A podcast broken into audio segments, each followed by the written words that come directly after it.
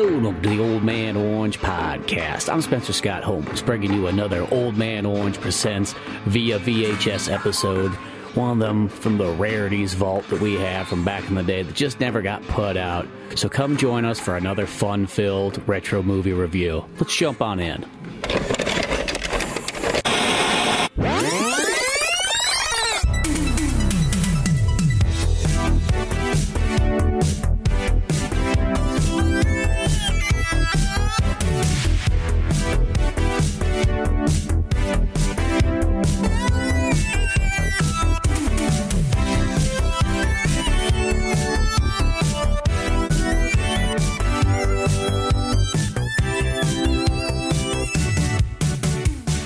What's up, everybody?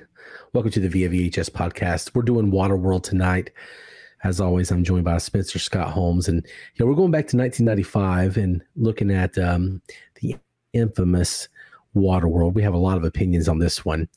Um, we're going to rewrite history a little bit maybe tonight uh, regarding this film, but I go to Spencer with a very important question, a question that um, popped into my mind while watching Waterworld, something that my brother once asked me. Um, why aren't jet skis called boater cycles? Motorcycles? I, they should be called boater cycles.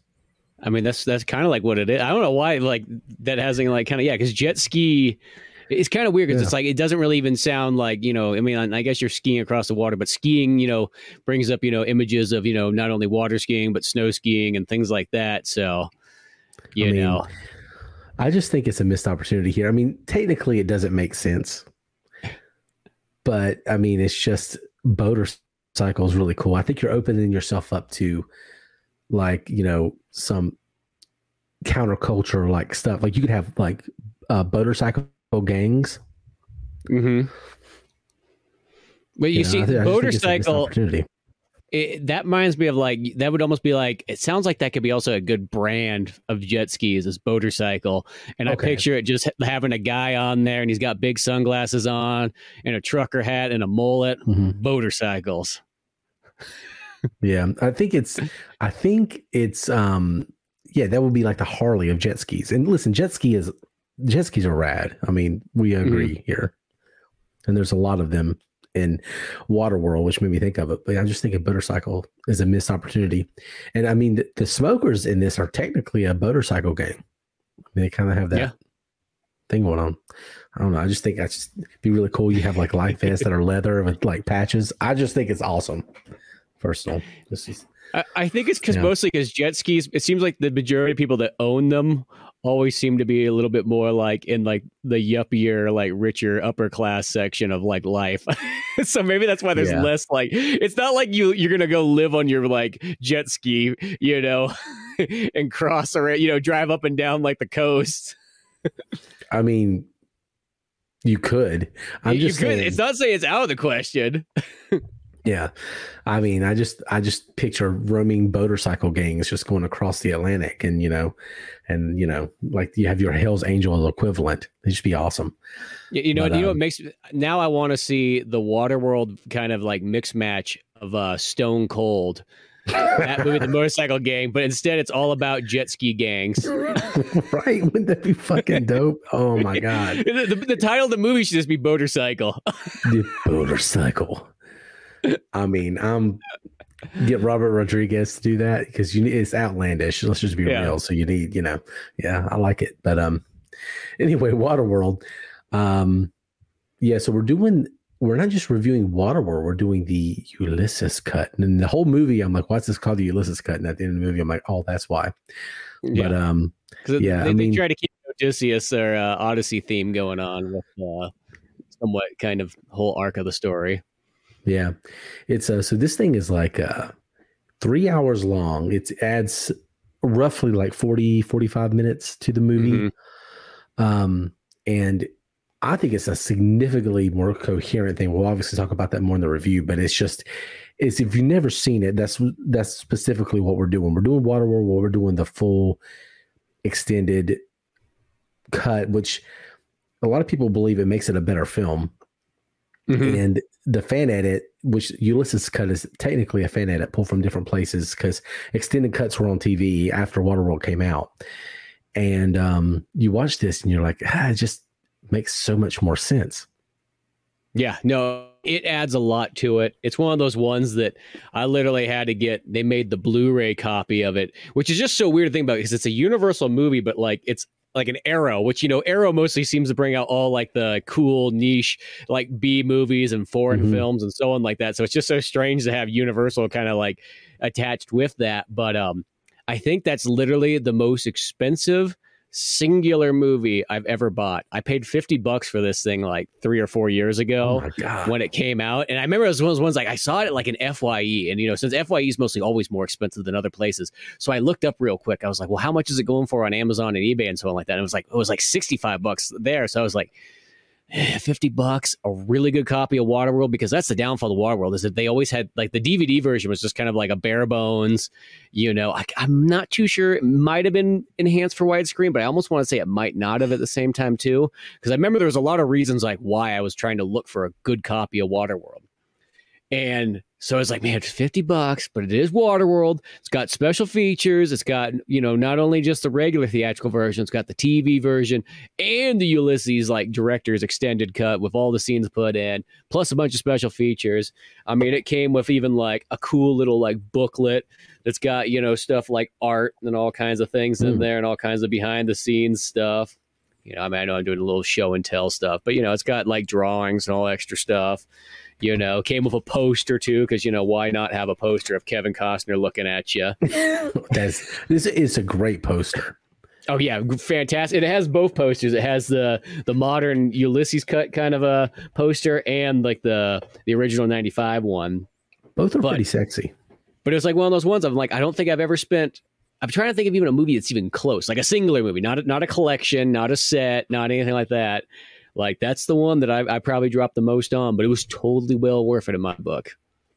Yeah, I don't know how much I've ever. I mean, I think Indiana Jones one time I spent a lot of money on. Um, but it was probably know, the set, not just like a singular one, right? Right, right. It was the whole set. A singular movie. I can't. I can't tell you how much I've spent. But it's not as much as that. yeah, I, as I say, I don't think I could think of a movie that I probably spent more than thirty bucks on that was like a singular one. Maybe. Yeah. That, that probably would have been like the highest. That would be my limit, probably. I'm like, uh, 50 bucks, but it is really cool. You do get a lot with it because this film, like, it is infamous. And it, what's weird is is that, you know, it's we'll get into all the controversy around well, I don't I don't if you use the word controversy, but it's just all the, you know, things that were said about it when it came out. Um, and you know all the discussion about the budget and it being a flop, which is not true. No, um, it, it, made tons of money. it made tons of money. I mean, this it, it it's not a huge financial success either, but it's it's it, it's definitely not a flop like they they you know made it out to be, and it was panned before it even hit screens. It was already you know it was kind of doomed to fail, and then you know obviously the production was just terrible. But um, yeah, this is the film like um, you know, it really benefits from having this extra cut, this extra footage, you know, mm-hmm. the full scope of what was meant to be. But it's funny because I was reading the trivia. This film was originally meant to be a Roger Corman film, like a low budget Roger Corman film. And you, you, think about it, it's weird. This movie's like such a high budget film and it's kind of cult following, like you would think of like a small B movie.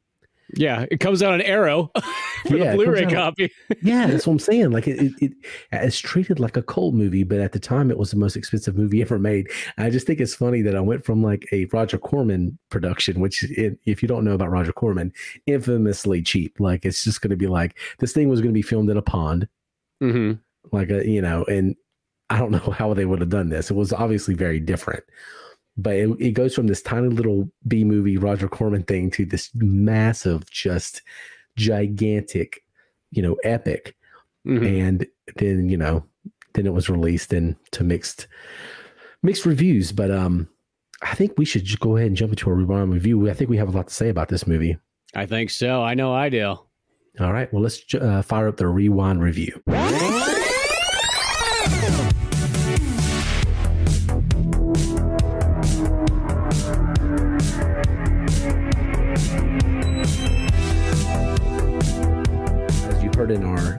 Um, Stroker Ace episode, where we've kind of revamped things a little bit. As we go into the rewind review, we like to, you know, just the nostalgic part. You go back in time and you look at what the world was when um, Waterworld came out. So we like to look at the music and we like mm-hmm. to look at the box office. And the box office is going to be very interesting for this one because it's so much discussion. I mean, this movie is kind of tied to its box office. So we'll, we'll have a lot of fun with that. So I think we should start with the music uh, this week. Uh, because we'll definitely have a lot to say um, about the um, box office. But we're looking at the top five. This is the Billboard charts, uh, Hot 100 from um, July 29th, 1995. This film was released on the 28th, but you know, split hairs at that point. Um, number five, a song that I could talk about forever.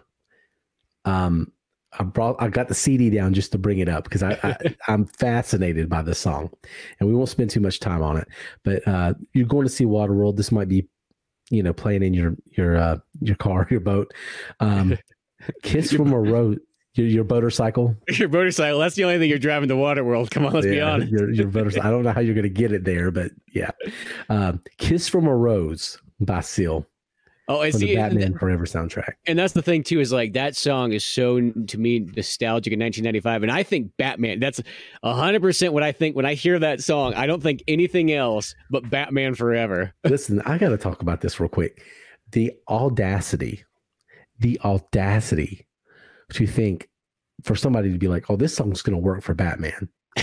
and it actually works so especially in the video it works yeah. so well i would have been the guy like okay, we're a few months out, right? Before Batman Forever comes out. Schumacher comes in and still tells a really great story about how this song happened. But he comes into the room and he's like, okay, this is going to be our tie in song for Batman Forever. I have to be honest, I would have been the guy at the table, would have been like, listen, that song's awesome. But, you know, it's not going to work for Batman. I would probably would what I probably would have done. I don't know what studio did First Knight, but it came out around the same time as as uh Batman Forever. I'm like, hey, sell this song to the people for First Knight so they can have yeah. their tie-in song because it's got that medieval kind of, you know. It it does not sound like it'd work for Batman, but it fucking does so well. It's so weird, and it's so tied to that movie that yeah. um it's one of those ones that like yeah as i said like lots of when i used to do that djing like i, I would just play that song and uh, in my mind i'm thinking batman. I know nobody else probably is singing the same thing as much but that's what i would i would utilize that one is like because all the songs i knew were from movies. That, that's how i know a song generally. Yeah yeah. That song is just it's amazing that it works so well but we'll eventually talk discuss batman forever. We'll do a, a review on it. Maybe maybe by the time we get to batman forever the schumacher cut will be available to us. Gosh, I know that. That speaking of you know extra extended versions, that's what I'm really waiting for. Like, well, you know, Epic Film guys, you know, Justin and Loy Sauce when when they saw it. Really, I didn't know that. Yeah, go shout out to Epic Film guys. Go listen to their episode on it. They um, Kevin Smith did a thing and teased that he might show it, and I listened to their episode on it. It was really really good. They went, they drove to, I think it was in New Jersey. I think it was. I mean, that makes sense because Kevin Smith, but I think they they I know they drove a little bit. They went to this thing, and at like three o'clock in the morning, they showed the Schumacher cut of Batman Forever, and they saw it, and they they wow. do a uh, episode on it. So yeah, I was just waiting for that to even just get leaked to the internet or something like that. You know. Hmm. Yeah, I think I think they're like testing the waters. Like, hey, can we you know do a special 4K release of this? You know, let, let's see if there's what kind of interest is out there. Mm-hmm. I mean, like I, I, I, would buy it instantly, even if they ch- charge me fifty bucks for it. Yeah, yeah. Go listen to it. Epic Film guys.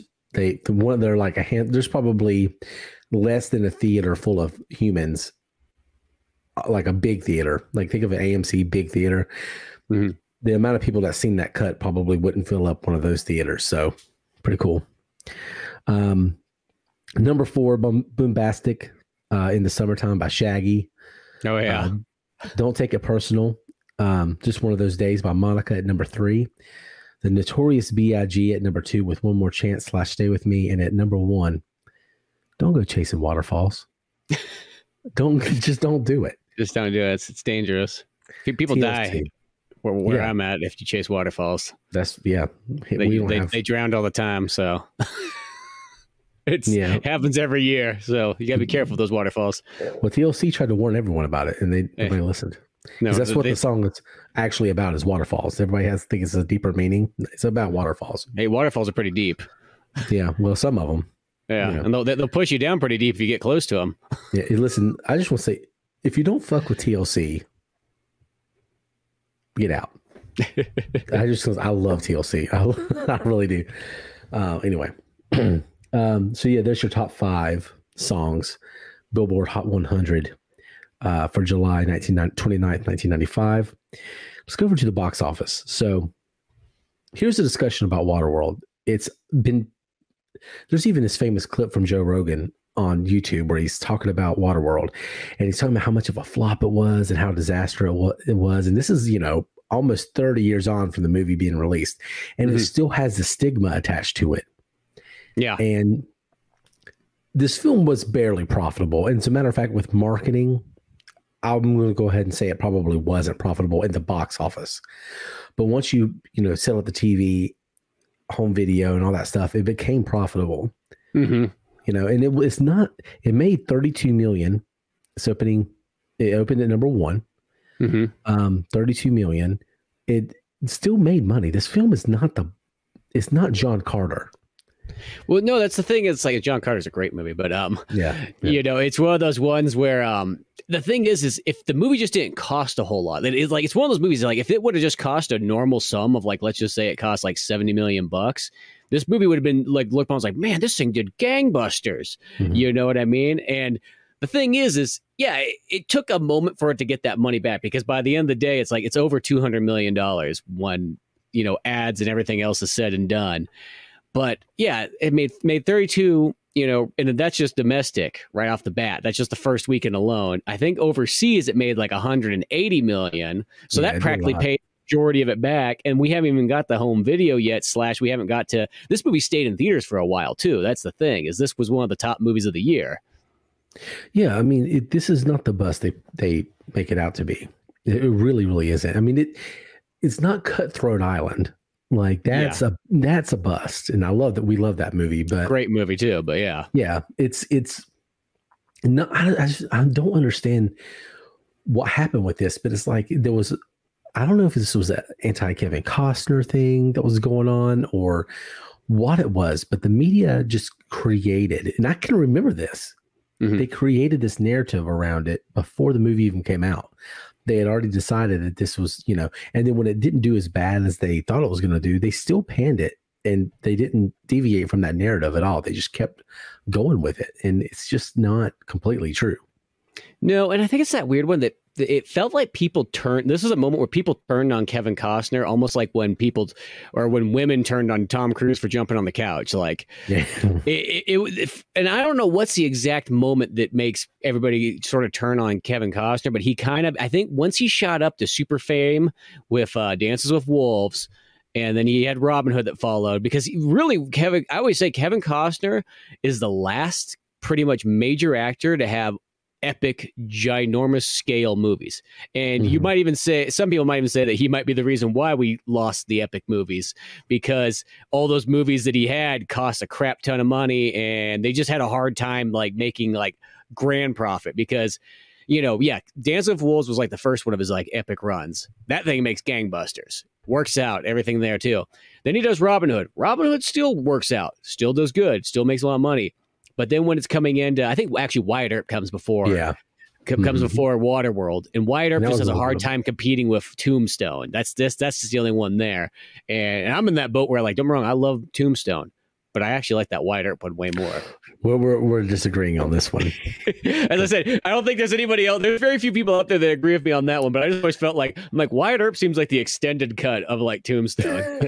I mean, it's it's probably a more realistic, grounded historically accurate version of those events, but um, it doesn't have Val Kilmer. like, no, yeah, Val Kilmer definitely. I mean, don't get me wrong. Uh, what's his name? Yeah, Dennis Quaid, not Randy Quaid, but um, mm-hmm. but yeah, um, Randy Quaid. But as, as we kind of go through, it's like then you get Waterworld too, and then that one just kind of struggles a bit to make like that gangbusters money that Dances with Wolves made, and then even the Postman falls in that same prey, and the Postman's another amazing amazing film, but like it was just people were turning on Kevin Costner, and these movies were, were probably still getting kind of out of control spending wise. That's definitely Yeah. that, but that's almost like like tho- like those movies like Wyatt Earp, Waterworld, Postman, Robin Hood, and even uh, Dance with Wolves. Like all those movies right there, those five films, like the scope and the presence of those movies and the way they look and just how big and glorious they are it's like they that's like they just don't make movies like that anymore. Whenever i Mhm. see these films it's like you do not get movies like that. You know nowadays movies feel so kind of compressed and you know you feel like you're just watching a big stage play that happens to have a bunch of like you know screens around it doing special effects. Like that's how that's what they consider an epic movie nowadays but it's like they just don't get those ones where they just got these ridiculous vast you know real worlds going on Yeah, it's certainly you don't see a whole lot of practical films like this anymore. What's funny is the film that this is always tied to Mad Max because it is the Yeah. joke is it's Mad Max on water, and it is. And that's that's the Roger that's where the Roger Corman thing comes because that was you know Roger Corman was like hey let's do a Thunderdome in a sense. And then someone's like hey I got a Mhm. script for said that. Pretty much it's Mad Max on the water. Simple as that. Yeah, you know and, and I think that's another reason why I love this movie so much growing up is like I love Mad Max. Mad Max was like a family movie. That's like we watched the Living Mhm. Daylights out of Road Warrior and Thunderdome and even the original Mad Max. Um and it's just one of those ones. So like Waterworld just felt like that was Mad Max 4 in my book yeah. I mean, it really is, and I, you know, I love Mad Max too. It's one of my favorite franchises, and this this film has a lot of a lot of similarities to it. I mean, it's this dystopic, you know, dystopic, you know, kind of thing with crazy vehicles that are kind of like clunky and smoky and like, you know, all dirty and like way past their their expiration date. And, you know, you're living in this crazy world, but oh man, filming on water, it's notoriously stupid. Like people know. It, this is not like Spielberg explicitly told them not to do it, not to film in the ocean. Like, go get your big tank. But we'll we'll get to more of that. So, but um, yeah, real quick, the rest of the box office here, uh, just for perspective, what's going on here? uh, Waterworld, number one at the box office, thirty-two million. Um, number two is a little film that I want us to review um, in in the next couple of months because I've I've actually never seen it all the way through. I've only seen bits and pieces. And I think down the road, it's got so much more perspective you can give to it. But it's the net, Sandra Oh. Bullock. God, I, you know, I I know I saw that movie a long time ago on TV, but I couldn't tell you anything about it. It's been that long. Yeah, I, I have a feeling it would be pretty funny these days. hmm I think you're gonna have a lot of '90s hacker stuff in there, which is always fun to watch. I, I, I like that stuff, anyways. I just you Yeah. know, it, I love old computers and any of that kind of fun old stuff. Yeah, we we're speculating on this. We somebody who's seen this is like, shut the fuck up. You don't know what you're talking. Um, number three, one of the best films of the '90s. It's I think top three for me. Um, so so good. Apollo 13. Oh yeah, classic. Yeah, Apollo 13 is is uh, what I consider almost a perfect film. It's just it's it's um it's basically flawless. Um, and this has been out a couple weeks at this point. Um, Clueless at number four. Oh yeah, another humongous film. Mm-hmm. O- opening this week, along with Waterworld in the Net, is a film called Operation Dumbo Drop. I remember seeing that one too. Yeah, I didn't see it in theaters, and I, I, no, I don't think I, I saw it in theaters. I saw Clueless in theaters though. I went to uh, my friend's Really? birthday party, and that was what she wanted to see. So that was when I saw Clueless, and it was like fantastic. yeah, my first little like I guess not really a girlfriend, but kind of girlfriend was like, "Hey, let's go to the theaters, and with mom and dad will drop us off, and we'll see Clueless." I'm like, "Whatever you want to do, I don't care." but um, yeah, yeah, this is this is more like my uh, surrogate sister, I guess you would sort of say. Mm. Yeah, yeah. This is my little crush I had, but yeah. So Waterworld, number one at the box office, but we went back to 1995, revisited it. Let's let's go ahead and dive into this film because Yes. there's a lot to talk about. There's a lot to talk about with this one. And again, just a reminder: we watched the Ulysses cut, the full three hour thing. We watched it. Oh, you watched your I, I I watch my expensive Blu-ray that I like to keep bringing up for show and tell because when you pay fifty Yeah. bucks for it, I want everybody to see that. Yeah, yeah, I would too. I would too. I want to get your money's worth out of that. yeah, um, I watched it on Internet Archive. I, I, Internet Archive has been one of my new favorite places for like when I can't find something anywhere else in the world. That place a lot of times banned cartoons from back in the day, old old movies you can't find anywhere else. Even Song of the South is on comics. there. Yes, I know. I downloaded it from there too because I'm always afraid that those things are going to get just like the Mario Brothers extended cut. It's going to get taken down, so I might as well have a digital copy of it. You know, and you know, all, all, these old that, films, like yeah, that song of the South cut too looked like remastered. It looked good. It sound, I was reading some of the comments there, and it sounded like it might have come from in like Australia or somewhere like that. Was like the only place that they ever released a DVD of it, like something like mm. that. Yeah, it looked good. I mean, it really looked good. Um, you feel how you want to about Song of the South, but you know, it's, it's still historic. Now that was Walt Disney. He he thought he was. Try- I remember I was listening to a book recently that was all about history and animation, and he legitimately thought he was like, "I'm, I'm in the right with this. I'm just trying to make a movie about all the my favorite black folks and all that stuff." like he, he wasn't doing anything. He, he, thought he was on the right picture, you know, page right there. old I mean, Walt, old Uncle Walt was going for it. Yeah, yeah, I think it benefits his legacy. Uh, I can't remember the gentleman's name, but so maybe it doesn't. I don't know.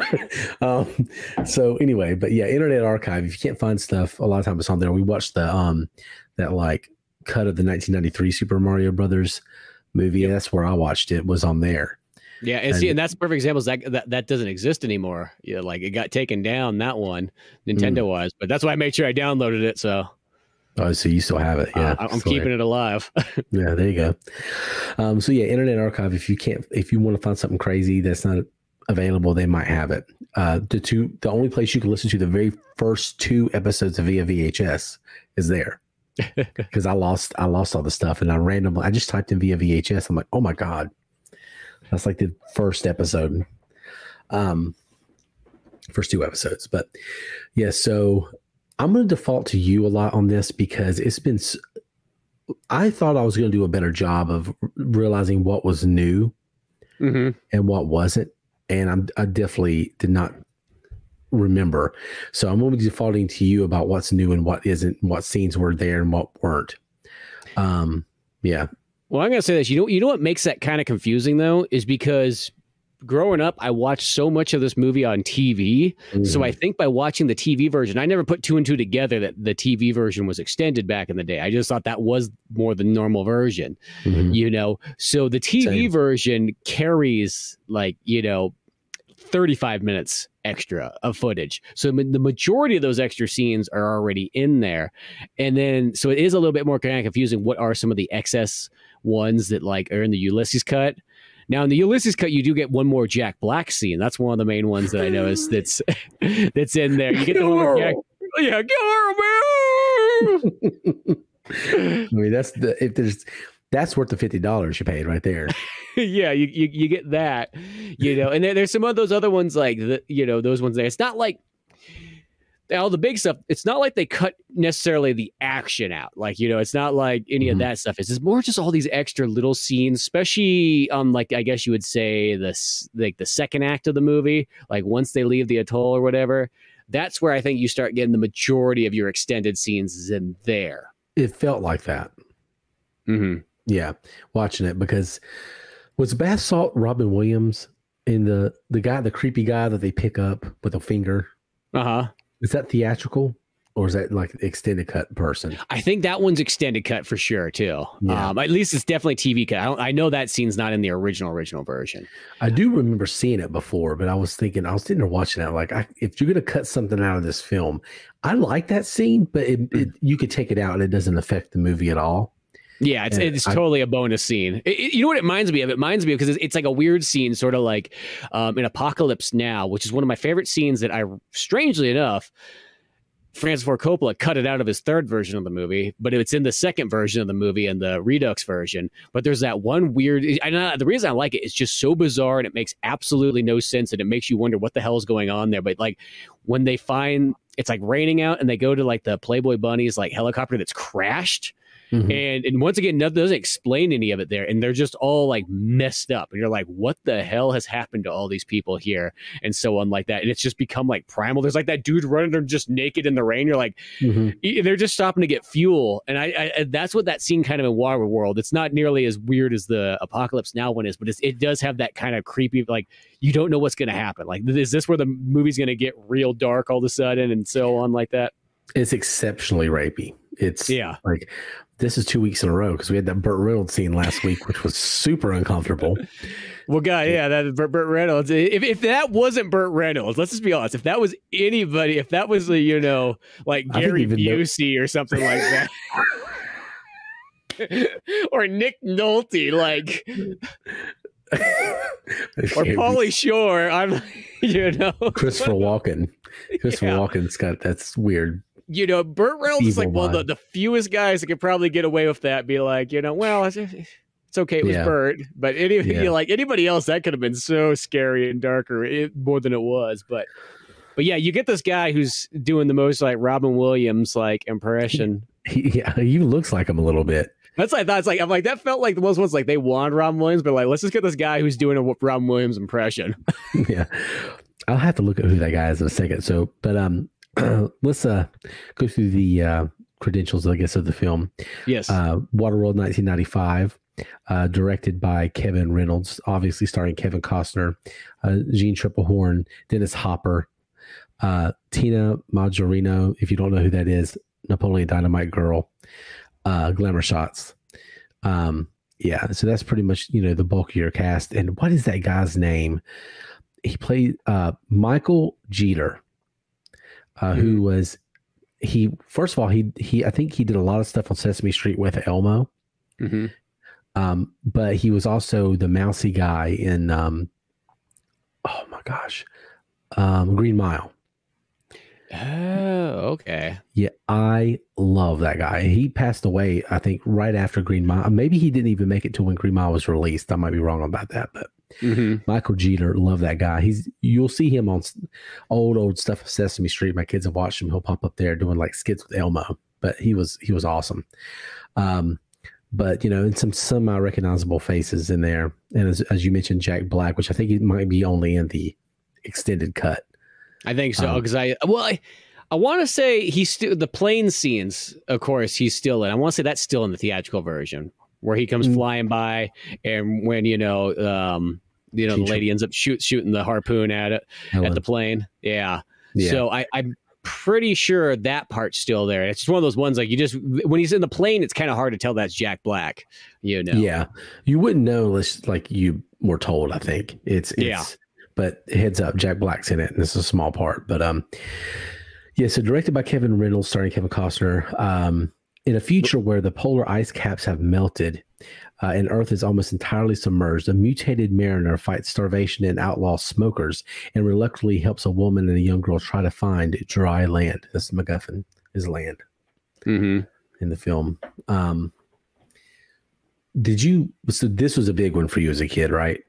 This one, this was like Batman Forever big when it, you know, I just remember mm-hmm. watching this all the time. It was just like one of those ones, like if it was on TV, you just, you just would turn it on, even if it was in the background, you just watched it continuously for like, because mm-hmm. that's the thing is this movie's like, I think where its true success was and where it really found its major audience more than anything was it, it became like sort of like a Beastmaster type movie where like the TV audience was really like its core group and so on mm-hmm. like that you know, and just it was replayed a lot. Just you know, you not only on TBS or TNT, but Action Channel, Encore, like all those one stars, like they, they just all kind of carried this film for a, I remember for a long time, you know, and yeah, just everything about this movie, I just thought like it was it's just a cool action flick, you know, and as I said, that Mad Max kind of vibe, like it's, it's one of those things. It's like Die Hard, you know, like when they kind of have like the the okay, it's it's like a Die Hard knockoff bottle film. Like that's like one mm-hmm. of those mm-hmm. ones that you really never could go wrong with. That it's even sort of like the Mad Max thing. You know what I mean? Like you, you give the Mad Max like aesthetic to something, it's mostly always pretty interesting. I mean, at some point you'll eventually burn it out, but you know, this is to me, I feel is a much more fresher take than many of the other things that rip off Mad Max, mm-hmm. because the whole water aspect is like, you know, it's it's got that post apocalyptic world, but the water thing's something that nobody else ever touches. Everybody's in the desert always, you know what I mean? They're always mm-hmm. doing literal Mad Max, where this one's kind of going, well, we're going to do that, but in a completely different environment. We're going to be out on the open seas. We're going to have people that it's kind of the interesting thing is I, I, like how they don't tell a whole lot about when this is supposed to be. Like I'm always kind of guessing. Like, what, what do you think it is? You think it's like 300 years or something later? Like it doesn't feel like it's it's not just like a couple generations. It, it's definitely a while. Well, that's the biggest. Okay, so here's the thing with this movie: you have to let go of scientific reasoning because this mm-hmm. movie. I mean, just even the fact that it's sunny all the time it, I was reading that this movie, if this was to happen, it would be more like Kamino in Star Wars, where it's like raining and it's just a deluge all the time. Um, so there's a lot of like stuff like that, and also the fact that you know Kevin Costner's character, we're get, definitely getting the spoilers if you've never seen this, but um, he's um, you know a mutant Mm-hmm. And so he's evolved to this world, but he's done it pretty quickly because it seems like it's been only a few hundred years. They've suggested in IMDb, I was reading that it's like 2,500, like it's year 2,500 mm. um, is what they've said. But other people have said it's like 300 years, which seems a little bit more accurate. But like the time frame thing, there's a lot of continuity issues with this movie, but I don't let it bother me. I just enjoy the story. Um, but you definitely have to let go of some of that because it's the fact that he's evolving after just a few hundred years, the fact that like all these smokers are, sm- where are they getting these fucking cigarettes? well, that, that, that's the thing is like, I think that's the stuff that it is because a lot of the stuff they have in Jack Daniels and so on like that, like if it's 500 years, I don't think any of that stuff's going to be good. You know what I mean? No. Well, even 300 Daniels. years is kind of a stretch, but, um, uh, there, there's you have a little bit of suspension of disbelief, you know, like the like the Kevin uh, Costner one. I could probably say, maybe he's kind of like Godzilla. Like he's got a little bit more radiation in him, and that's how he sort of evolved faster. Like I'll, I'll go sort of like a like a almost like a Marvel superhero thing. You know, he got a little bit of radiation in him when he's diving deep down, and you know, like yeah, something's happened there. Some things about this suggest it's in the far, far, far distant future, and some things suggest it's been, you know, a couple hundred years. I yeah, mean, it, and some stuff feels like it, like yeah. Sometimes it feels like it's only been like a cut. Like if it wasn't by what some people have said, like if you just sort of like looked at the movie and didn't listen to like what they're saying, it feels like it's only a couple generations like mm. after like because I, I just feel a lot of the stuff that's in the movie that like they kind of find would be if it's like you know even just like a hundred years later would be completely gone. Like you wouldn't mm-hmm. be able to mm-hmm. pull a National Geographic magazine out of the ocean and have it not be like destroyed. Literally, it'd be destroyed in like one year. But um, yeah. it was none of that stuff's gonna last that long. But um, who knows? It probably could have been in like a watertight box, and so you know, th- yeah. there's all sorts of things. Kevin Costner's got a lot of time on his hands. Let's be honest. yeah, it's it, it, there's a lot of continuity uh, issues with this film, and even just the polar ice cap thing by itself. They I read that if if they melted, it still wouldn't completely submerge the earth. It would just rise a few hundred feet. Would I mean this part of North Carolina that I'm in will probably be underwater, but maybe Appalachian mountains wouldn't be. So it was a stretch from the beginning. But the world is really, really cool. It is very Mad Maxy, but it's in some areas they don't go far enough with it because mm-hmm. like they have different words for things that they use. They have a different um you know way of speaking. Uh, so like water is hydro and different things like that. But I wish they would have went a little further with it because it just it it feels because they can't read. They don't really have a real culture. But I feel like wish they would have just added a little bit more of that in there just for some world building. But you know, I think that's what Kevin Costner has a lot with his character that people just thought he was being wooden and dull, but he, you know, there's language issues. Well, it's kind of funny because I was watching the trailer beforehand just to kind of give a little refresher and so on like that. And in that trailer, they really presented out like it's like this, like it's almost like a family movie where it's like Kevin Costner and this lady, Helen, and the girl, and it's like getting together to find draw lane. It's like it's like it's like fun like Will's was like that trailer's written so differently because Kevin Costner's just more like he doesn't want anything to do with these people. These people keep getting in his way the whole time. Mm-hmm. You know what I mean? Like if, if, he, if it was up to him, he would trade him off to the Robin Williams guy in a heartbeat. But uh, you know what? one mm-hmm. of those ones. Like he, he just really is that guy who's just like, leave me alone, let me go deep dive and hang out and mm-hmm. you know enjoy my tomatoes. Yeah, like he's the you know in the Mad Max movies, Max is a little standoffish, you know, mm-hmm. but he has compassion. He likes the little kid and stuff. Kevin Costner takes it to another level. He's like, I'm just gonna chuck this kid off a boat. Like just no compassion. Like he just looks at he just looks at what's going on. It's like, oh, you know what? Things would be better if I just chuck the kid off the boat. She could stay because she's fine, but the kid can go. So yeah, it's it's hilarious just how he's so nonchalant about chucking that little girl off the boat, which is probably my favorite part of the movie, honestly. oh yeah, well it's funny too because it's like really it's just that just feels like Kevin Costner, like because that's the thing is Kevin Costner feels like he's like one of those actors like he always plays those kind of characters anyway, so it's like that just seems like kind of like that's like him. It's like in Man of Steel with Kevin Costner. Beyond, though. I guess, but there's that part of. Man of Steel when like he's literally telling Clark, he'd be like, like, yo, what you, what you doing saving that bus? Like, you know what I mean? Like, he's like, but yeah, they're gonna die. About that. Well, well, maybe they should die. Like, you know what? Tommy's on that bus. I hate that kid. Yeah. He's always driving his stupid, like, you know, 250cc bike around, you know, just the two stroke in it, the middle of the night. I'm, you know what? I was hoping he was going to die. Like, what are you doing? Don't let anybody know. Like, like it's just like, that's just, that's not really, that doesn't feel like uh, Papa Ken. That definitely feels like Kevin Costner. Like, you know what? Yeah. I chucked the girl off a boat when I, yeah, but I think chucking, chucking the girl off the boat is still a little beyond Kevin Costner. It's more Alec Baldwin, I think. See, that is, I mean, that's just, oh my God. Yeah. So, okay. So here's, here's the thing. So Waterworld, it's an indefinite amount of time to the future. Shit's waterlogged. That's all you got to know. There's no dry land, they don't think. Mm-hmm. And well, some people believe it, but it's like a myth. It's like a legend. It's like just please God, let there be dry land somewhere.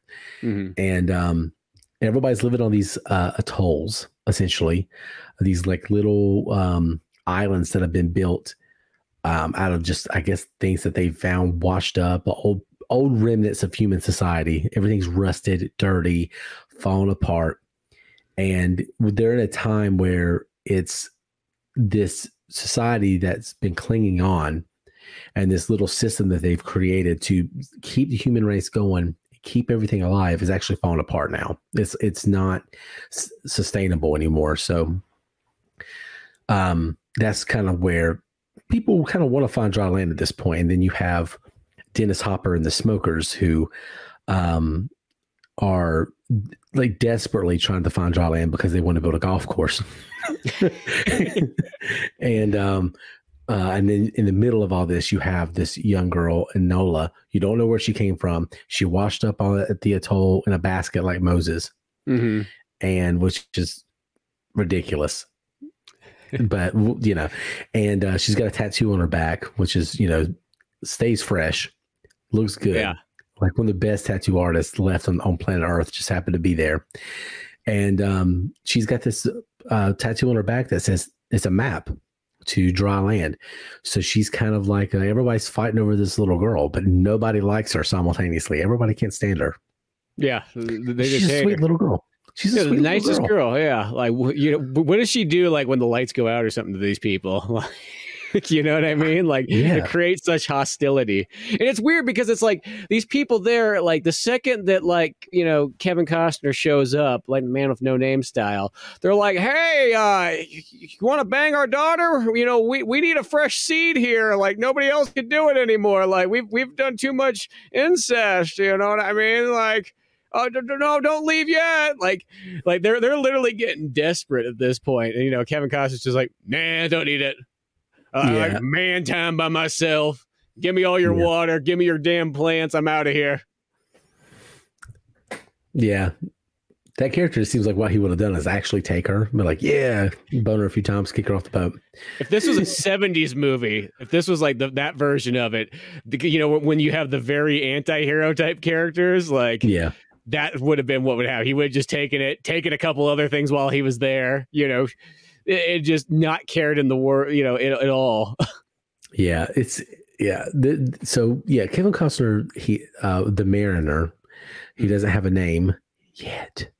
Yeah. Um, he goes up, you know, he's on his like crazy ass boat um, which was uh, w- really cool. I love yeah. the design of that boat. It's amazing. Mm-hmm. And um, washes up, goes up to the atoll. He's trading in dirt, which is his currency, which makes me more frustrated about the cigarettes because I'm thinking so dirt's this big currency. Paper people are you know fascinated with, and anything organic like plant life. Uh, people, it's just huge, huge currency, and these smokers are just walking around with you know paper and tobacco. Yeah, I'm just like that's that's a lot of money you're you know throwing away, and also where did you get it? But that's another story. Mm-hmm. Um, so yeah, he he strides up on this um, atoll. He's got a jar of dirt. You don't know where he got it from, and um, he trades it in, gets a lot of cash, and it obviously draws a lot of attention and ire from the people there. Some of them want him to bang his daughter. Some of them want him dead, and then they end up finding out he's a mutant. He's got gills behind his ears. So they, they um, start to get a little racy the second that they find that out, and they're like, you know what? Let's compost this man. yeah, throw him in the in the in the yeah. That's oh, gosh. I mean, it's a clever way of doing it, but can't you just throw these people in the ocean? Like, well, they no, they, they they want see that's the whole point. They they need to compost them because that's the only way they can because they still have gardens there and so on. Mm-hmm. So yeah, it's like that. That's their like circle of life thing. There is by composting people. So yeah. you, you think these people are nice people until they are like, wait a second, we're gonna compost this man who's yeah. Know, who doesn't who, who who turns down our daughters yeah yeah they they become suspicious of him that he has all this money they think he's a smoker spy some of them so they have a giant meeting about him so they got smoker spy sitting there already. yeah. So Jeanne Tripplehorn is um her her character Helen is mm. kind of fascinated by the man and advocates for his uh you know not being turned into compost. And there's a lot of discussion. And one thing I do, I do know for a fact is not in the theatrical cut that was in this cut is where they start like lobbying to not only get rid of Jeanne Tripplehorn's character Helen, but the little girl too. They're like, get this like the smokers want her you know, we know that she's valuable because she's got this map on her, this tattoo. Get her out of here. And um, yeah, so right when they're getting ready to compost Kevin Costner, that's when the smokers show up. There's this big battle scene, and that scene is amazing. Mm-hmm. That that's that one that's like it's one of the best, you know, like action scenes. I mean, that's why they created the Waterworld ride, or uh, like in a sense, play at Universal Studios. You know, that still is there today, which always blows mm-hmm. my mind because it's the fact that once again, you know, people always want to kind of you know forget about this movie but it's like that ride is like still the biggest one attraction there you know mm-hmm. and it, it always holds up it's always one of the coolest things because they just recreate that whole battle scene in a sense in a little bit different ways but um but yeah, just that whole scene, and that's like you know that happens in the first hour, and you get this ginormous action scene where the smokers invade, and like you know really the smokers eh, I think is one of the coolest villains. You know Dennis Hopper I feel like chews the scenery so well in this one. This might be one of his best movies of all time. You know, I mean, this I, is in my opinion, it's like this one and him playing Bowser are like two of the best ones. Dennis Hopper in this is so good, so good. It's so he the thing is about so there's definitely a comedic element to his character. They the one of the complaints I do have about the film is that they didn't understand the tone mm-hmm. of the bad guys. So Dennis Hopper is a little campy and a little funny, but with he's also dangerous and maniacal and evil and twisted, and which leads to him being kind of funny. So, but with the rest of the bad guys, there's a little bit of more camp, a little bit more silliness, and it doesn't tonally it doesn't work as well. Like like the whole Jack Black scene, it is funny. Like they killed Earl, but it doesn't feel like it fits in the same movie. You know, yeah. so, some of those smokers are a little bit almost like too goofy, you know, and then they they do that thing where they're practically slipping on banana peels once in a while, you know. Yeah, Schumacher you know, Batman villains. Yeah, they definitely sometimes go a little bit much into that direction but even just like the overallness of like the smokers, I just think just like the idea like you got these guys, they're just these like pirate raiders. They're always smoking cigarettes the whole time. You know what I mean? You know, uh, you know, or as I say, not motorboating it, but uh, um, what's the word? motorcycle motorcycling all over d- you know deep diving with them and everything like that they got the last plane known to mankind literally flying around still which is that's always the impressive thing. Is like I think about all these engines. How do these engines have been lasting for this? Don't this, think the, about it. You can't. Yeah, you can't. You, you, you can't. You, you got to give a little bit of magic, you know, a little, little bit of water world radiation magic. Yeah, there's something going on here. Like it's just things are falling apart. The scope of that scene, the, the practical effects, it's first of all these are atolls that they built. It's a full set. It's a full set. I read it's the size of a football stadium. Mm-hmm. Some of the production designers, they told them how big it was. They thought they were joking. They fly out there. It's massive. They had to f- fly in all these special parts to an airport and they had to clear out the runway. That's why this film ballooned. It not only is it difficult to film on water, and you run into all kinds of problems that you wouldn't even think of. Like I was reading through through the trivia and getting anxiety, thinking about how difficult it is just to shoot on the water. But then you consider they have these sets that are just insane. But boy, they utilize them. It looks so. It, just the, the jet skis going around, airplane, all the style, all the thing. It's such a big spectacle. It really is insane. Oh yeah, well, and that's the thing. It's like even for all the difficulties that it goes through to shoot on water, I will say at the end of the day, all those movies that are made on the water, though, they do pull it off really well. Like that's the thing is that the the end result, even if it costs an arm and a leg, literally, like does become pretty awesome. Though I do think with the water, it's kind of funny because if it's like dude, I thought they figured out this water thing in the 40s because literally on like the Seahawk with like Errol Flynn for that movie, they they have in Warner Brothers they had literally a pool room like indoors where you could fit two complete size pirate ships next to each other in there so you could do pirate battles indoors you know and those things are like marvelous looking in that film you know so it's kind of funny how like they you know they they kind of had that dialed and granted on an older movie, you could kind of, especially I think that movie's black and yeah. white, so you could kind of get eh, you you could kind of get a little bit more away and make it still look like it is outdoors, but you know you wouldn't notice it the same way that like this movie here needs that scope. And as I said, that's that's what makes it such a marvelous spectacle. This movie, this is a hot take. You know how I feel about practical effects. Mm-hmm and how important they are. This movie, if you are a fan of set pieces, practical effects, real explosions, great costumes, just aesthetic out the ass. This movie has it in space. I mean, this this is one of the most this one that's why it was the most expensive movie ever made at the time. It's it spares no expense on just the look and the feel of the film. Mm-hmm. But I will say this: I'm not advocating for getting rid of any of the um, you know the practical effects in this film but this is a film that would have benefited greatly from modern cgi taking the the land out of the background. Mm-hmm. You know, so you don't have to worry about where you're shooting all the time and having everything set up in the right place.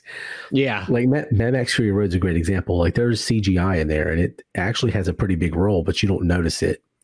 Yeah, and I, I, that was one thing about if they shot this film today, if they made like a sequel to it, that type of CGI would really benefit it would bring the cost down tremendously because aerial shots of the atoll that's fine you know what I mean? As long as you build it practically, you don't mm-hmm. explore that whole thing anyway. You don't need all of it, you know, to be practical.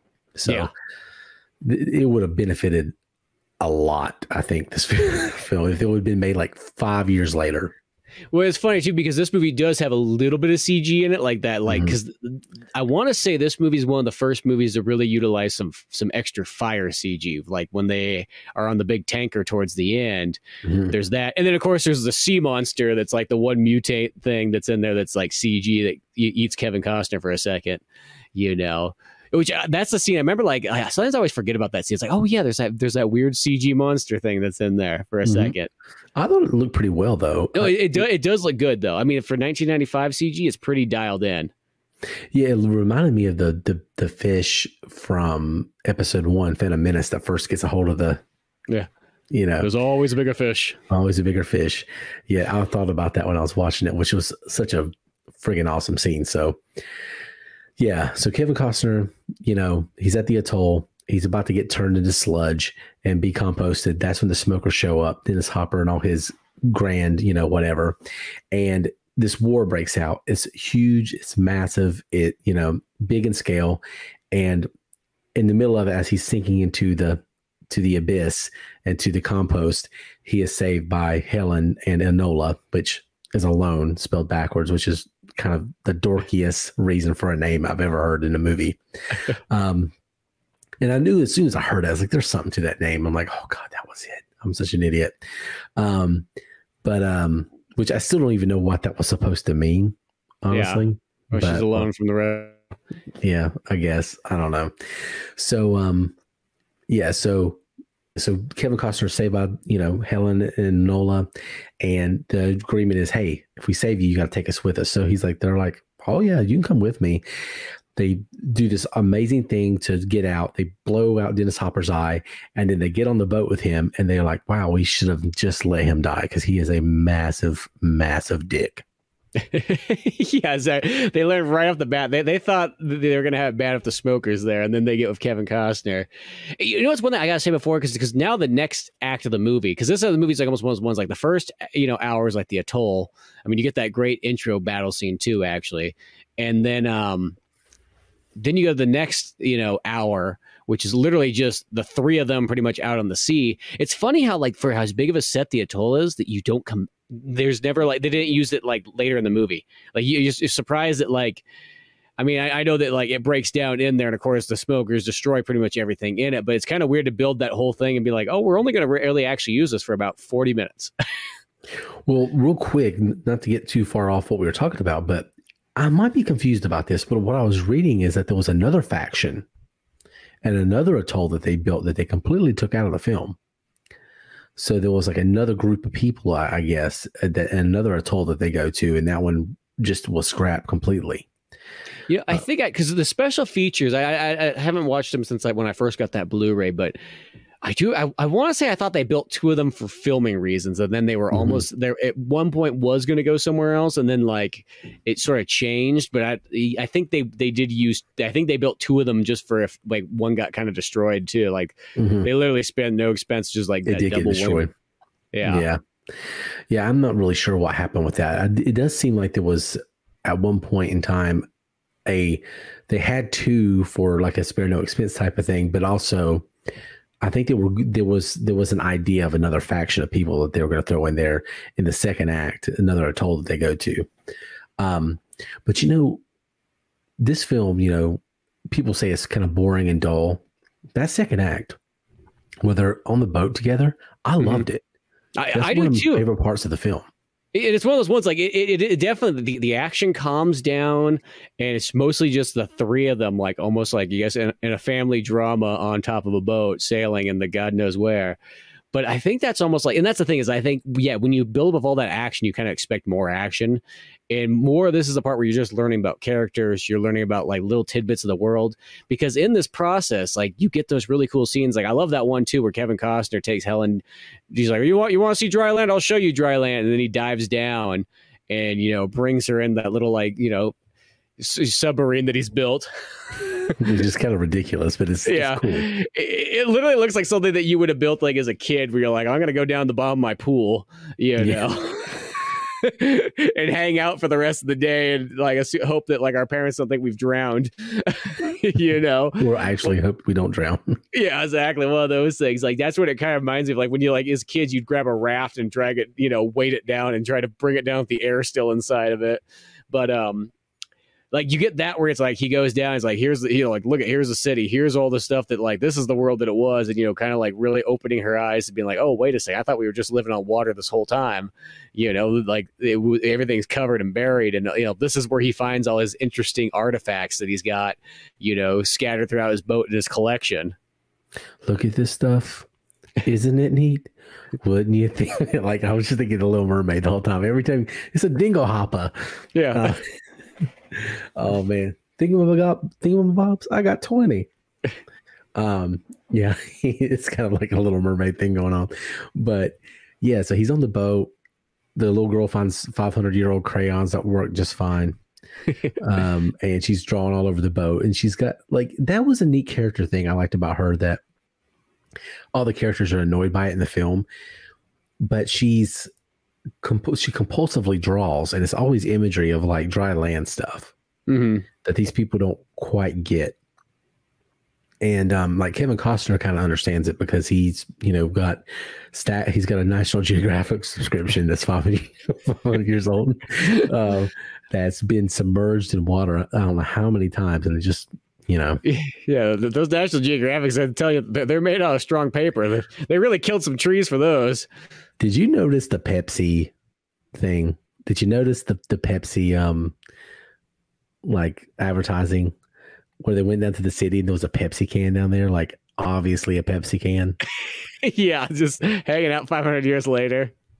It, dude, Pepsi did not do they if there was a movie that had a budget over 30 million dollars they're gonna find a way to stick a fucking Pepsi in that goddamn movie. like they were like, and I, you know, I love Pepsi, but that was their yeah. whole thing in the '90s. But when I saw the Pepsi can, I'm like, fucking, like, what's he gonna find? Like, so this is a Taco Bell wrapper. Cracks it, it opens, just starts drinking it down there.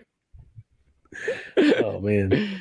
He says, "Oh man, five five hundred year old Pepsi is so much better than five hundred year old Coca Cola." Um, yeah, just like I, I was like, oh, Dad's root beer. Yeah, God damn. I couldn't believe it. I saw the I saw the Pepsi can. I'm like, oh, of course, of course. Which I don't know if made that that made it theatrical or not.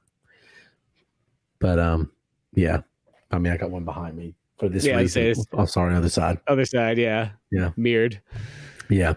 But um, yeah, I just thought that was funny. But yeah, so but yeah, she's drawing all over his boat. He's getting pissed off and like I just like how he's just so casually an asshole. Like he's eating that tomato in front of him, and then he cuts it in half. Like, okay, he's gonna give him the other half, and then he cuts that half into halves, and he still eats it. And then they're like going to eat, get the seeds. Like, oh, all that's left is like the residue from the seeds, and they tr- they get so close to it, he sops that up too. That's I mean the whole time he's just being an ass. He's being like, you know, like you know, nobody could drink my piss water. Yeah, that was the, that was the all of a sudden piss water is hilarious. I love how they do that in the movie. But um, like he just pees in it, recycles, drinks his pee, pees again, and recycles the same pee. He's been drinking the same pee for, you know, forever. Yeah, well, it's one of those ones like you know, without recycling, you know, you can drink your pee seven times in a row before uh, like it goes like I guess poisoned or whatnot. Mm.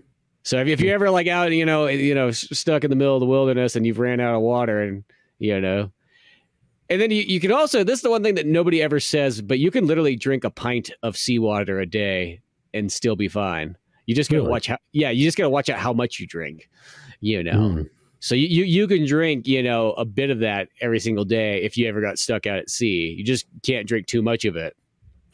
I also watched a thing on Survivor Man. I love love Survivor Man, and mm-hmm. he he he made water one time. He did like all this stuff and condensation and blah blah blah. I don't know. He made water. Yeah, you could do it on a small scale, which is kind of what's going on there. But yeah, he drinks his own piss. he basically oh, that, gets a piece. I love how the, that that's the intro of the movie too. I like like that, that's how this movie opens up. Is literally Kevin Costner's peeing into a jug and then filtering it and then drinking it all in one long tank. Yeah. That's perfect opening to the movie. Yeah, I mean, th- yeah, it's pretty good. But the whole the whole dynamic with him on the boat, how he's such a dick to the little girl, tells her to stop stealing his crayons like he's a five year old child throws him off the boat.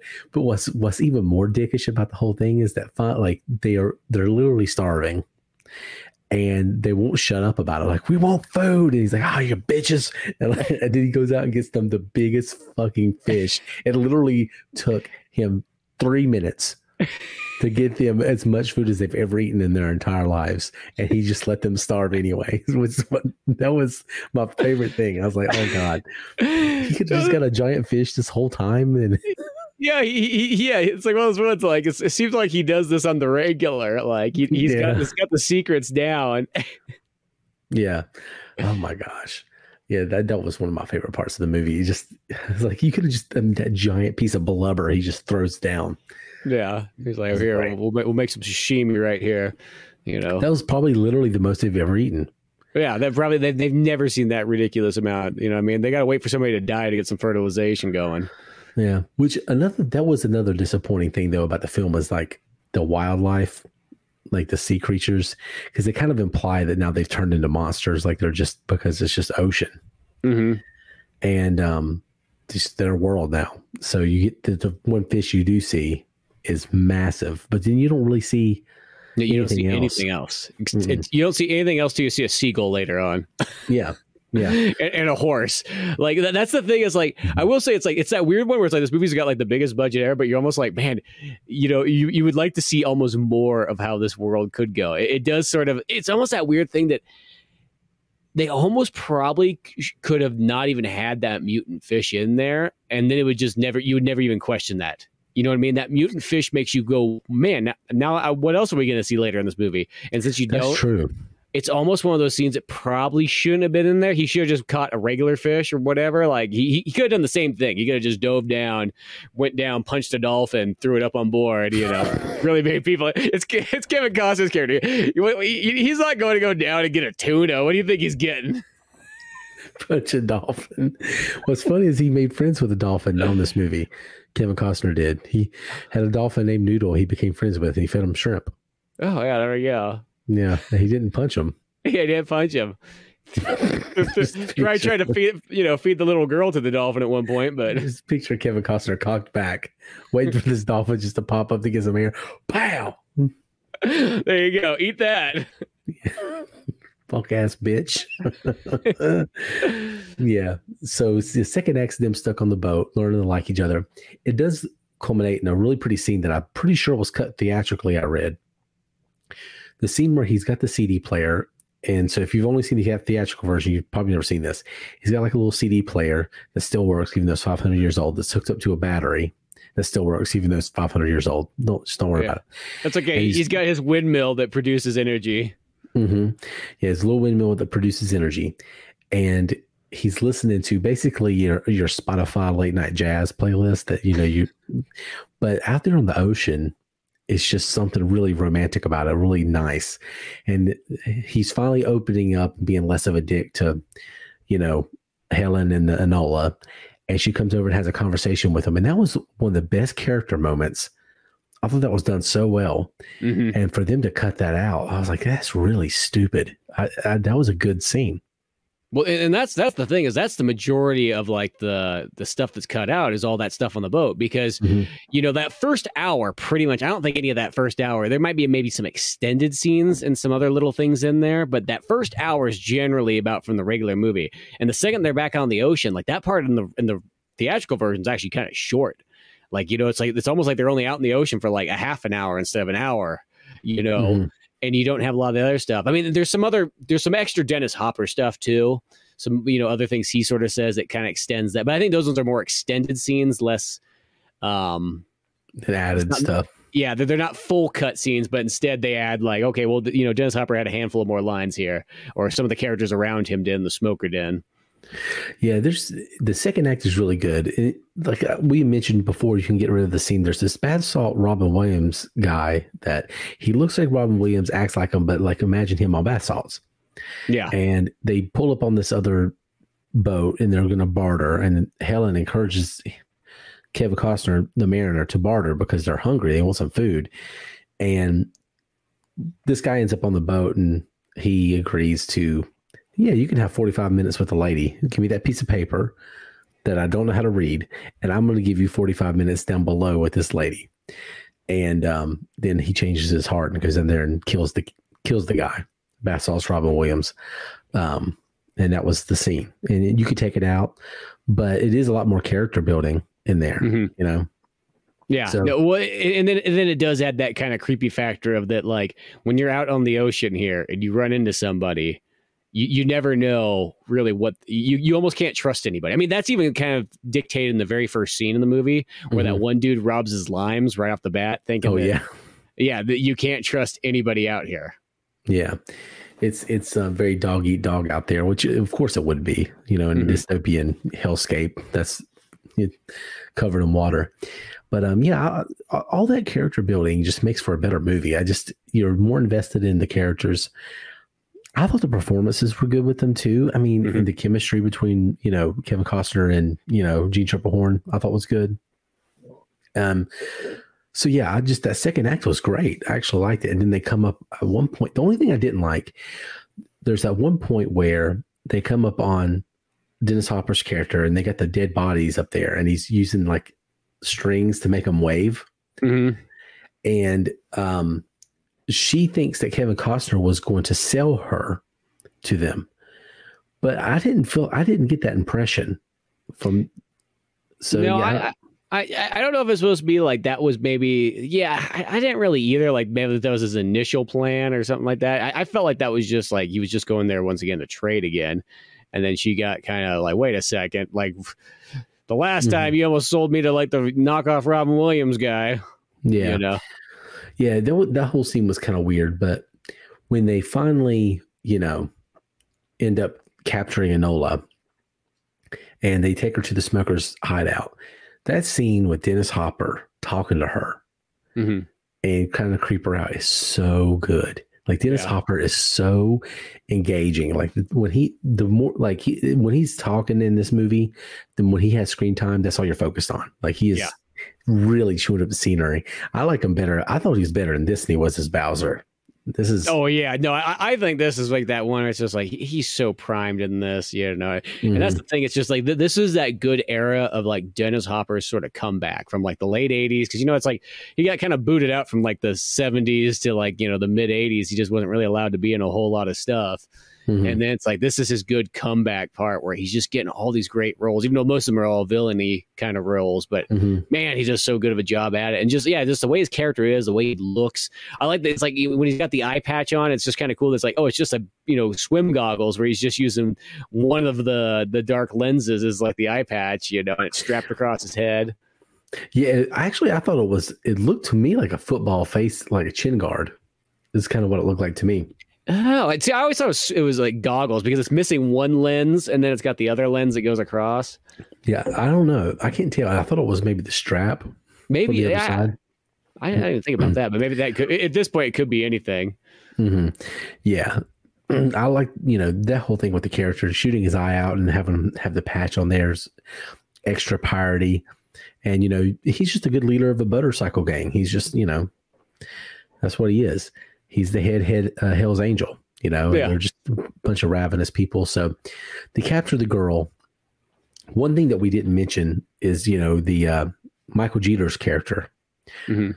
when they're at the atoll. He's the one guy who's really sympathetic to uh, Helen and Enola.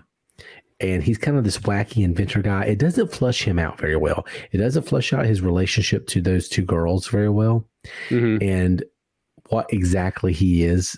But he has he has made this giant balloon, and the two girls almost get on it, but he he gets away and he can't stop it. So he's just kind of like floating through the air. And um, so at one point, you know, they're stranded. Kevin Costner and Jeanne Tripplehorn, Helen's character, they do it because what else are you going to do? They're going to die, you know, in the middle of the ocean. And then the guy on the balloon shows up and saves them. and that's where they, they they find another atoll that they're starting to build like a new atoll. And like this just little- like six canoes strapped together. yeah, yeah, which is probably how they all started anyway. Yeah. But um, yeah, so they're starting this new atoll. They're just kind of floating through the. You know, God, this is so. How bored would you be? Yeah. Just like God. Yeah. It's one of those ones like it's like you, you get why Kevin Costner's like, no, no, I'm going back out to sea. Mhm. God forbid if you, is anyone gonna like, you know, get me to stay down here. Yeah, f that. But um, you lead, what it leads to is the, you know, the third act and the final battle scene, which is good. Is not as good as the other one, yeah. Well, but it's- really good. It, it is once you have the other one, it's kind of hard to like. How do you top that? The first battle, you know, the, the atoll battle scene. hmm But it is cool the way that the smokers kind of live is that they're just living on this giant barge that's a big old oil tanker. And Mhm. that's how they get all their fuel, and that's how they get all the stuff that you know they can fly the planes and you know uh, motorboat it and all that stuff. And um, and um, the cool thing about it is that like I like how they've they've set it up that it's almost like this rustic like Viking ship. There's a bunch of oars sticking out the side of it, so when they Mhm. need to move it around and all this stuff, and it's just filled to the brim with Jack Daniels and cigarettes somehow, some way. Yeah, and they've kind of the old captain. They've kind of recognized as a deity, and Yeah. they, you know it's which is hilarious to me because his pictures up there, and they kind of think that he's like this god or whatever. Because that's something we haven't really touched on. They're kind of religious zealots, Mm-hmm. they believe that their job is kind of to bring back the old world, I guess, to an extent. Uh, it doesn't really flesh that out very well, but they're kind of a religious cult too. Yeah. Um. So yeah, the one cool thing about that action scene is is more of the Kevin Costner sneaking around the boat, being badass and like sneaking up behind people. Um, because you know it, it feels like he's just like on another plane of like evolution altogether. Not only does he have gills, but he's just better, faster, stronger, smarter than everybody too. Because he just Mhm. kind of slices through that boat like like butter on his way to save Enola and his confrontation with Dennis Hopper. Yeah, he he just goes up there and whatnot, and just like doesn't care. He's he's got a flare. He's gonna blow the living daylights out of all their oil. That was the CGI flyer. Yeah, is that? Yeah, th- th- that's where they used all that. And I think I almost want to say the special features. That was like one of the first times that they. There's a couple CG things in that whole scene there that, that was like almost like the first time that they've ever done that on a major motion picture. Mm. Like I almost want to say the fire was a very brand new thing right there. Even though I want to say there's still fire in T two that's CG, but um, but like still like whatever whatever it was like that that would that and then there was a couple other things that go along with it. I can't remember off the top of my head, but It's like when they yeah, they they just got some extra CG. Like also, I think some of the background stuff is actually that's like one of the first times they ever changed background stuff out as well too. Like in that uh on that boat scene and so on like that. Mm, mm. Yeah, that whole scene was, was amazing where he finally confronts him and you know blows the shit out of the boat, drops the the flare down there, and causes all this chaos. And you know, there's the big fight scene. And um, one person we didn't mention was like there's this second creepy guy other than Dennis Hopper. I can't remember what his character's name. Um, but he's got a really cool look. He kind of reminds he he is the most Mad Max character in all of it. Is um oh gosh, what is his Like, name? Like the guy who's got kind of like the lion The Lion Mane. long Yeah. hair. Yeah, that, that's what he, he literally has that. Like he's Nord. almost yeah, Nord. He's like second in charge. He look he's he's almost like a medieval sort of like villain. Yeah, he's he is really he hates Kevin Costner. He tries to you know swindle him at the beginning of the movie, and Kevin Costner gets kind of the best of him. So he's kind of like a personal vendetta against him a little bit, and um, kind of feels like he's playing his own game. Like he's even eventually playing Dennis Hopper's you know, Deacon out of uh, his plan too. So, but yeah, he's a really really good feel and very very imposing guy. Um, but yeah, Kevin Costner confronts them, blows the shit out of the boat, rescues Enola. Then it's got the kind of John Woo thing going on where like, oh, he saved her. Nope. Plane crashed. Oh, he saved her again. Nope, we're gonna shoot her out of the boat, you know, and then the way Deacon dies kind of sucks, I'm not gonna lie. The the three jet skis collide together, kind of Yeah, like, kind of- and the weird bungee jumping with just a regular piece of rope. yeah, like where did the yeah, like wouldn't that don't you know Yeah, it's one of those ones. Just I feel like a little bit of suspension of disbelief will make it go a little bit farther than it should. But yeah, th- that scene's one of those ones where I I do. I've always kind of thought that one was a little bit like a little bit too. I think it's that that, might be like one of those ones like somebody wanted to try out some new like special effects. That that's really what happened there. They're like, hey, we can do this really cool thing that nobody's ever done before, and it's like one of those ones like probably a simpler, cooler like fight would have just done the trick. And yeah.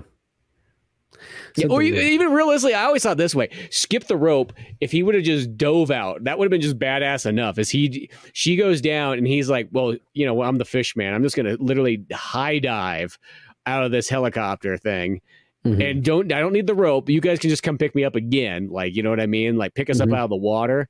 Like, he dives down, takes out Dennis Hopper, however, and then grabs Enola. They, you know, come by and get repicked up again. That would have been almost kind of probably more interesting.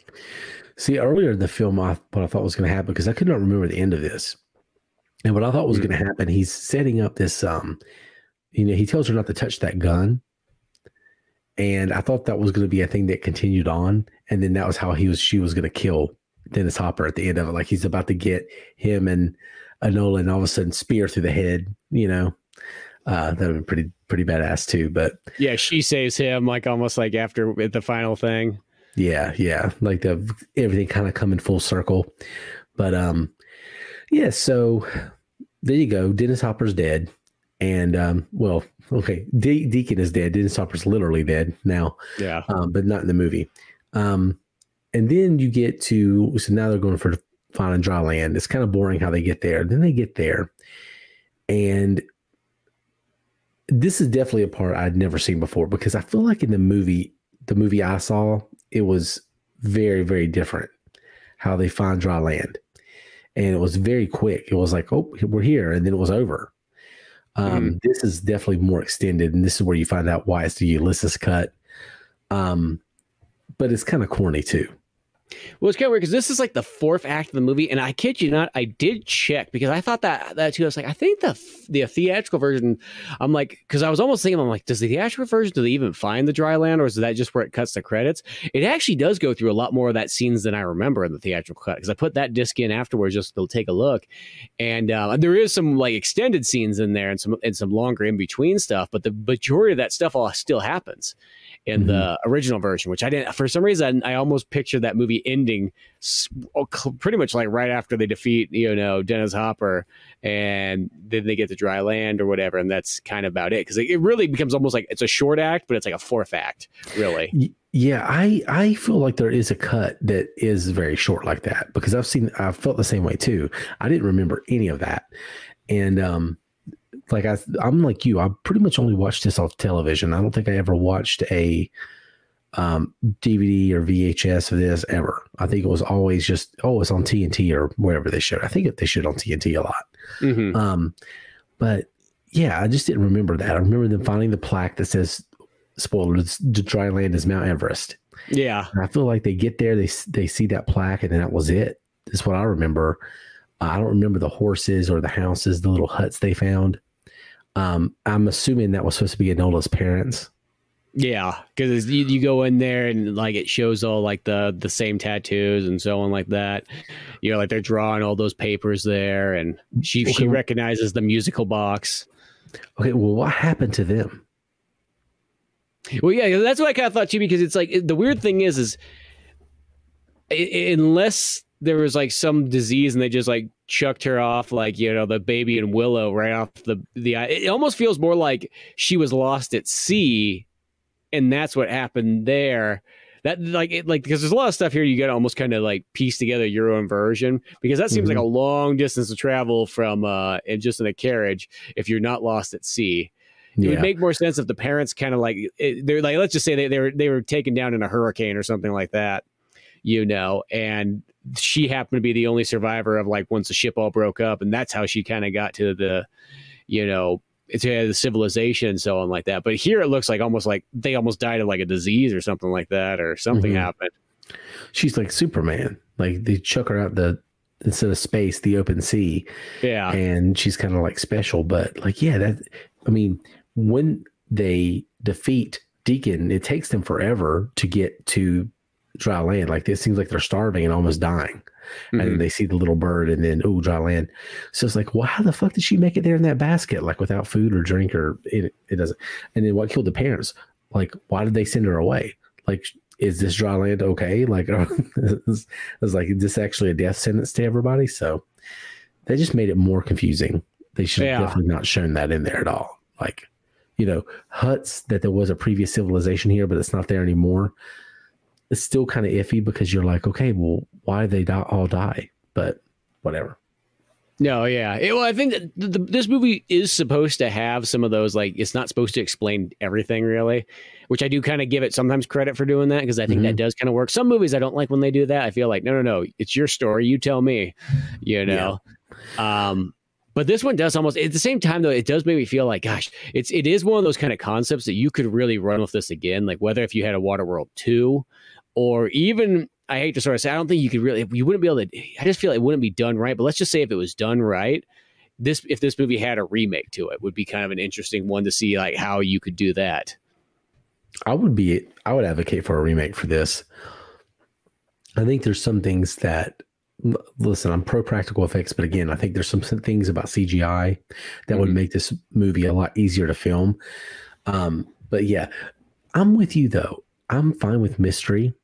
I don't think everything needs to be answered. I'm I'm not one of those people, but there's a difference between not answering a question and then introducing an idea that contradicts everything else and makes yeah. it more confusing. And that's that was a lot of the stuff when they get to that island or Mount Everest. Mm-hmm. It's like, what what are you trying to say here? But in the movie, they get there, and then Mariner leaves, and you don't want him to. But you know what? I, I, sort of get it. Like when he leaves, I'm like, I, I, I, get it. You know what I mean? This is what he knows. And if you could go swimming deep down in the ocean with no scuba gear or anything like that, why would you want to be on land? Let's be honest. Like you're king of the sea. He's literally Aquaman. He is Aquaman. And was, but see, you could like live on the outskirts of the island and, you know, be out in the ocean, kind of come and go back and then come get your, you, but it's so hard to get water. It's so hard to get food. It's so hard to do all these things so I don't care if you have gills or not. Like you have fresh water there in abundance, just falling off the mountain. Mm-hmm. Like you stay there and you know enjoy that, enjoy that fresh water. Um, but you know, it's I don't know. I have mixed feelings on it. It's but that's where in the extended cut or the Ulysses cut, that's where she she's really sad that he's leaving, but he she gives him a name, and that name is Ulysses, mm-hmm. which is pretty cool. Yeah, she uses the Roman version, not Odysseus, the Greek version. Hmm. well, Ulysses just sounds better, I think. No, yeah, I, I, think that does, especially for like that there too. And then that's like, and then he's like, "See you out of here," you know. But I almost feel like it sounds kind of weird. Like that's almost set up well, where like it could end right there, but it could 100% be a sequel where he comes back you mm-hmm. know what mm-hmm. I mean? I, I think that you you could totally have if you let's just say you had World Waterworld two and it came out in like ninety nine, you know, and you could see Kevin Costner comes back. They got a little bit of a civilization going there, mm-hmm. you know, of whatever. Maybe you know, and maybe because you know he says, hey, if I find anybody else, he could come back with like a party of other people, and then you could start to have this sort of mixed match of like, there's dry land and now there's people coming to take over dry land and, and that could be where the conflict starts to become you know? Mm-hmm. now now there's a, a war for dry land. Yeah. That's where they would have went with it and you could definitely see where they could have turned this into a franchise if they didn't go way over budget. And this film was not intended to be the most expensive movie ever made. It just became that yeah. like a pain in the ass. But um yeah if this film would have stayed on budget and they would have heeded the advice from Steven Spielberg and not do what they did, then I could see this film getting. I think it would have been really profitable. Yeah, and I think that they would have probably made a sequel or two. So, well, and it's so weird how with movies, especially the profit thing, almost affects the the reviews and the ratings of movies. I, I, it's one of those ones. It's like that's that's the most like illogical thing ever. But like if a movie just doesn't make money, it's just considered a bad movie. Like it could be the best movie ever, but if it doesn't make money, it's like well, I'm, must be a one out of four movie. Like can't be that good. Then didn't make money.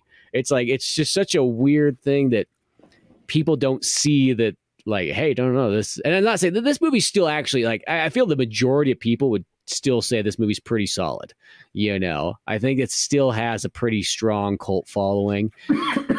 and, you know, I mean, the, there's always going to be like naysayers no matter what, but it, it's that weird thing that money sometimes makes a movie like if a movie makes if it makes a ton of money, it's automatically a four out of four movie. It doesn't matter, yeah. even if it's not that great of a movie, but you know. Well, word of mouth in the 90s and 80s and 70s meant more than it does today because today you get a movie, you get like eight trailers. Mm-hmm. You get all these, you know, things that are released, all these interviews that are released on the internet at your whim whenever you can see it. Sometimes back in the day, unless you had like Entertainment Weekly, you would see a trailer for a movie and then you're like, it piques your interest and you don't see anything else about it again until, you know, the TV spots hit and then you go to the movie. And mm-hmm. you couldn't just watch those whenever you wanted to. You had to wait for them to see on TV. So uh, back then, word of mouth was a big deal. So when the critics decided that they hated this movie before it even came out. So I think I read in IMDb somebody speculated that the critics cost this movie probably about fifty million dollars. Yeah, which you know, well, they, they, talked about that in the special features too. They're like the critics were the ones that really screwed over the movie more than anything else because yeah. they just wanted to hate it. It was just something that like Kevin Costner, they want to throw him under the bus. You know, just these epic movies in general were kind of like, they, yeah, there there was just an anti going on for these kind of big budget action films. Yeah.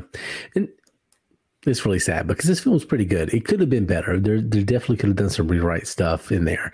I read that Joss Whedon. This, this is a common theme. Joss Whedon shows up and starts rewriting stuff, and then it's either listened to or completely ignored.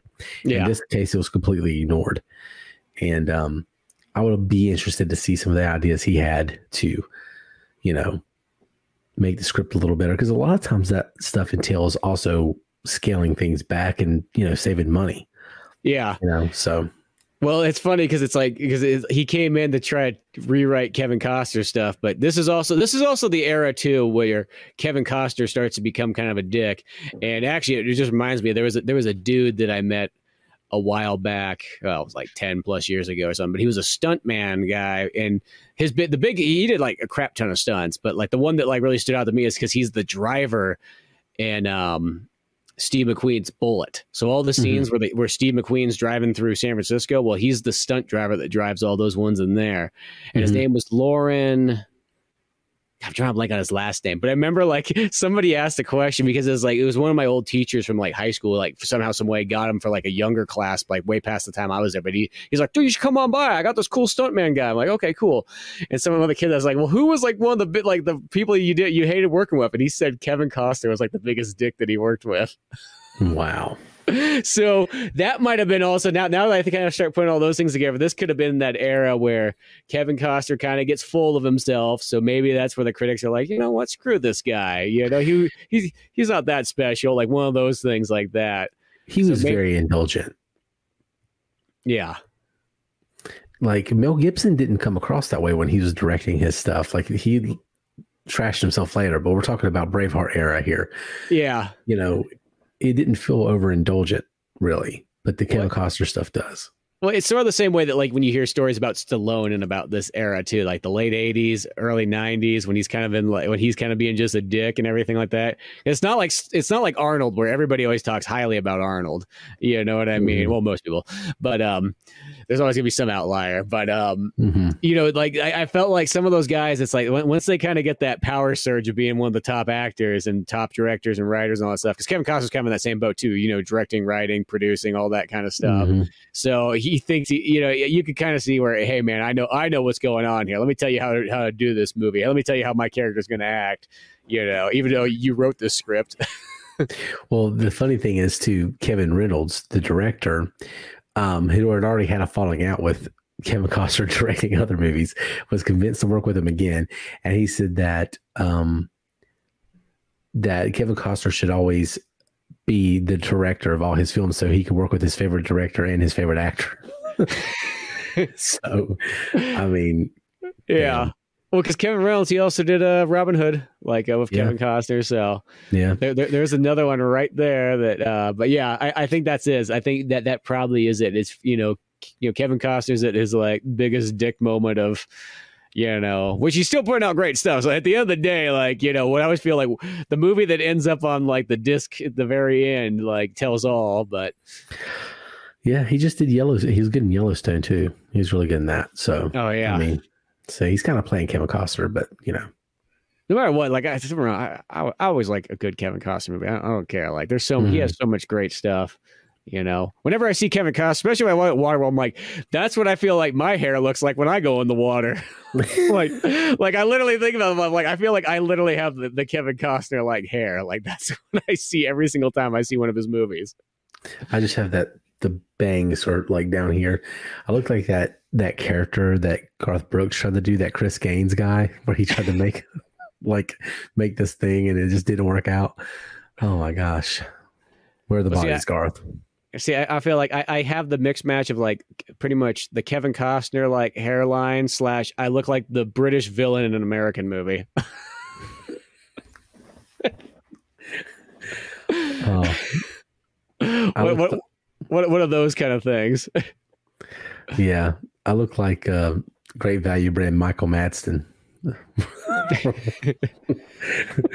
but um anyway, but yeah, um like a young one. Now he's just beyond, but yeah. Um Hey, anyway, Michael, young Michael Madsen's a good looking guy there. So yeah, War Games. He was in the beginning of War Games. Yeah, small part. Yeah. Um, but uh, anyway, Waterworld, Ulysses cut. Mm-hmm. You can watch it for free if you want to, or you can go pay fifty dollars for a, a Blu-ray, whatever you want to do. It's your choice. you Yeah. know. Um, but it is on Internet Archive if you want to watch it. Maybe I'll put a link. Maybe I won't. I don't know if, how how much I want people to go look at that because then they might take it down. Yeah, they might take it down because that's the only place you can watch that Ulysses cut unless you want to buy it um, on that Mhm. disc. There's Yeah. no other way. It's not streaming anywhere. You can't rent it on Amazon. Um, Mhm. Yeah, if, if if they didn't have it on the archive, we probably wouldn't have even done this episode. I feel like because if it would have been like, I don't know how I'm going to get this movie to you. Yeah, it did suck for me because I pretty much had to watch it on my phone. Um, I could have. I tried to watch it on my laptop, but it was just difficult with, you know, I'm always with kids and stuff. So it, that ended up being the best way for me to watch it. But, um, you can also download it and put it in the Plex and play it anywhere, which that's what I was gonna do. So, but yeah, Waterworld, Ulysses Cut, go watch it you know, let us know what you think about Waterworld. Um, definitely we'll be spending more time on social media in the next few weeks. So, um, you know, trying to get more engagement and get everybody involved with the, the podcast and kind of build a community and get everybody's opinions. So let us know what you think about Waterworld. If you have any d- disagreements, you can find us on TikTok at via VHS, on X at uh, via VHS, Instagram at via VHS pod as always, you can go to oldmanorange.com to find all the stuff that Spencer does. Um, Old, Old Man Orange podcast, Pizza Boyz comic, Pizza Boyz with Z, That's Boys of a Z. Boys with a Z. You find all that stuff there. But um, thanks for listening. Let us know what you think about uh, Old Water World. Anything else you want to add before we get out of here? Nah, you know, I think we got quite a bit of it going there on how great of a film this is and Hidden Treasure classic of that was one of the biggest movies at one point, but is kind of a slightly lost in time film. Mm-hmm. Yeah. Water It's just because it also doesn't have a whole lot of re-releases. That's the weirdest part about it too. Yeah. Yeah, it's it's a weird thing. It's it's like a giant big budget um movie that's treated like a cult B movie. It's Mhm. it's it's it's a weird weird thing. But um yeah, go watch Waterworld, Ulysses cut or the theatrical cut, whatever you want to watch. But um thank you for listening. Y'all have a good one and via VHS is out.